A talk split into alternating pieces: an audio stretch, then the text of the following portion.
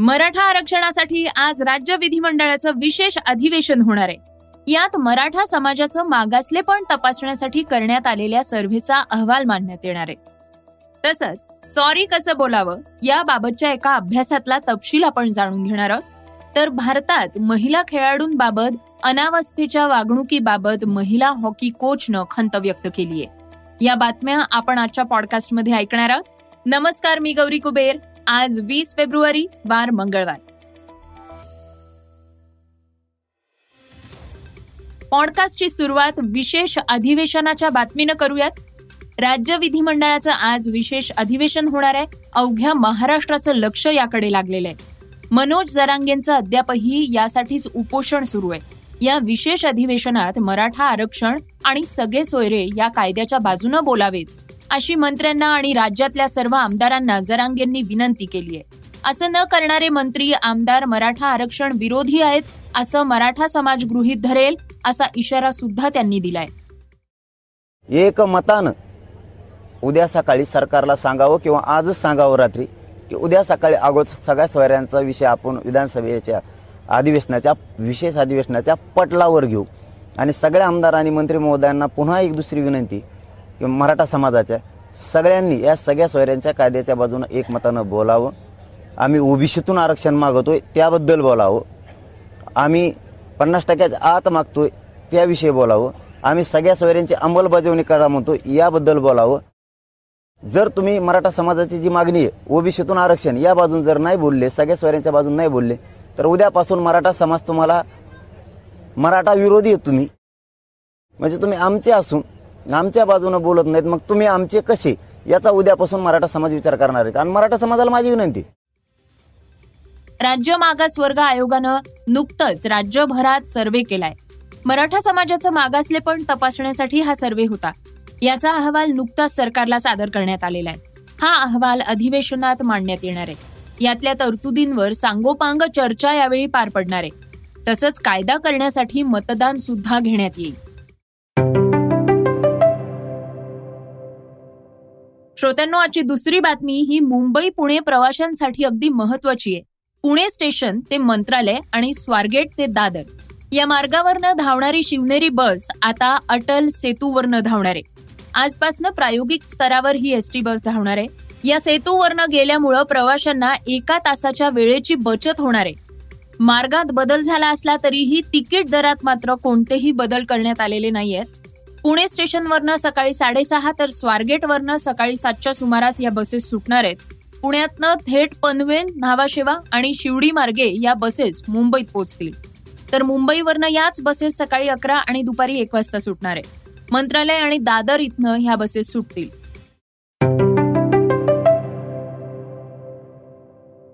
श्रोत्यांनो आजची तिसरी बातमी थोडी वेगळी आहे. चुकीला माफी नाही असं आपण नेहमीच म्हणतो. पण तुमच्या हातून चूक झाली आणि समोरच्या व्यक्तीनं तुम्हाला माफ करावं. असं जर तुम्हाला वाटत असेल तर काय करावं? न्यूयॉर्क टाइम्स मधल्या एका लेखात डॉक्टर बेथ पॉलिन यांनी अशा सिच्युएशन्समध्ये काय करावं हे सांगितलंय. पॉलिन हे अमेरिकेतल्या कॉलेजमध्ये प्राध्यापक आहेत. अपॉलॉजी हा त्यांच्या अभ्यासाचा विषय आहे. पॉलिन यांनी माफी मागण्याचे सहा सोपे मार्ग सांगितले आहेत. ते काय म्हणाले आहेत हे आपण आमच्या प्रतिनिधी कोमल जाधव कडनं जाणून घेऊयात. पहिलं म्हणजे थेट माफी मागावी. म्हणजे थेट आय एम सॉरी किंवा मला माफ कर असं थेट सांगावं. दुसरं म्हणजे स्पष्टीकरण देणं टाळा किंवा द्यायचंच असेल तर थोडक्यात म्हणणं मांडा. अच्छा हे करताना पण बट असले शब्द वापरूच नका. तिसरं म्हणजे तुमच्यामुळे समोरच्या व्यक्तीचं काय नुकसान झालंय याची जाणीव करून द्या. चौथं म्हणजे पुन्हा असं घडणार नाही याची हमी द्या. पाचवं म्हणजे चूक दुरुस्त कशी करणार हे सुद्धा सांगा. आणि सर्वात महत्वाचं म्हणजे समोरचा व्यक्ती तुम्हाला माफ करेलच याची अपेक्षा ठेवू नका.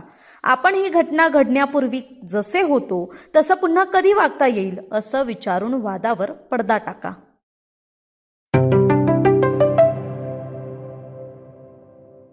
चुकीचा युटर्न घेतला म्हणून तुरुंगवासाची शिक्षा झाल्याचं तुम्ही कधी ऐकलंय का?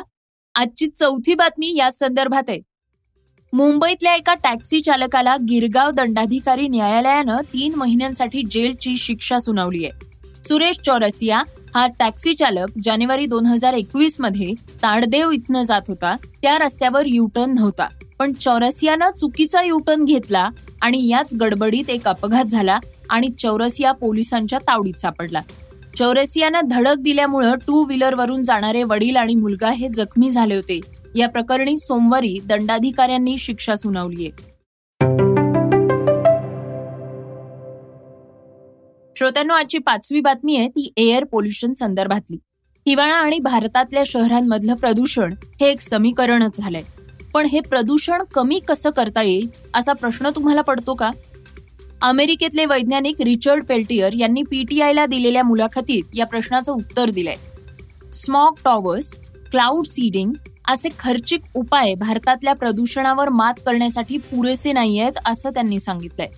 तसंच या ठिकाणी दीर्घकालीन उपाय करण्याची गरज आहे असंही ते म्हणाले. यासाठी त्यांनी अमेरिकेचं उदाहरण दिलंय. अमेरिकेनं स्वच्छ हवा कायदा एकोणीसशे साठमध्ये लागू केला होता. आज एवढ्या वर्षांनी अमेरिकेला या कायद्याचं फळ मिळालंय. त्यांना स्वच्छ हवेचा टप्पा गाठण्यासाठी पन्नास ते साठ वर्ष लागले आहेत एका कायद्याच्या जोरावर ही समस्या सुटणार नाहीये असं त्यांनी आवर्जून सांगितलंय. भारतातला खेळातला महिलांचा सहभाग आणि त्यांचा मानसन्मान हा खूपच वादाचा विषय आहे. आजची सहावी बातमी आहे याच संदर्भातली.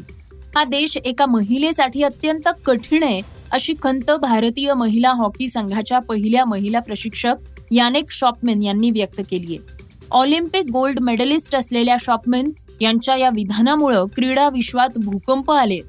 हॉकी इंडियामध्ये आपली कुठलीच किंमत नाहीये असं त्यांनी म्हटलंय. आपल्या अडीच वर्षाच्या कार्यकाळात दररोज अनेक आव्हानांना आपल्याला तोंड द्यावं लागत असल्याचं सांगत असताना आपण खूपच एकटं फील करत आहोत अशी खंत त्यांनी व्यक्त केली आहे आता शेवटची आणि सातवी बातमी ऐकूयात मनोरंजन क्षेत्रातली. ट्वेल्थ फेल या सिनेमामुळं घराघरात पोचलेला विक्रांत मेसी. या अभिनेत्यानं आपल्या जीवनातला एक असा किस्सा कथन केलाय ज्यामुळे तुम्हाला रागही येईल आणि तुम्ही भावूकही व्हाल. विक्रांत म्हणतो माझी आई खूप चांगला स्वयंपाक करते. म्हणून मी माझ्या काही मित्रांना घरी जेवण्यासाठी बोलवलं. खरं तर ते माझे खूप जवळचे मित्र होते. मित्र घरी आले आणि त्यांनी माझं घर पाहिलं. माझ्या घरातल्या प्लास्टिकच्या खुर्च्या मळलेला पंखा छोटस स्वयंपाकघर त्यांना आवडलं नाही. आणि त्यांच्या चेहऱ्यांवरनं ते दिसून आलं. जेवण झाल्यानंतर ते लगेच घरी जायला निघाले. या घटनेनंतर त्यांचं माझ्यासोबतचं वागणं पूर्णपणे बदललं होतं. श्रोत्यांनो हे होतं सकाळचं पॉडकास्ट हे पॉडकास्ट तुम्हाला कसं वाटलं आम्हाला जरूर कळवा. याला रेटिंग द्या आणि इतरांना सुद्धा रेकमेंड करा. तर आपण आता उद्या पुन्हा भेटूयात. धन्यवाद. Script and research Amit Ujagare. वाचा बघा आणि आता ऐका आणखी बातम्या. ई सकाळ डॉट कॉम वर. तुम्ही हा पॉडकास्ट ई सकाळच्या वेबसाईट आणि ऍप वर सुद्धा ऐकू शकता. विसरू नका या पॉडकास्टला आपल्या आवडीच्या पॉडकास्ट ऍप वर सबस्क्राईब किंवा फॉलो करायला.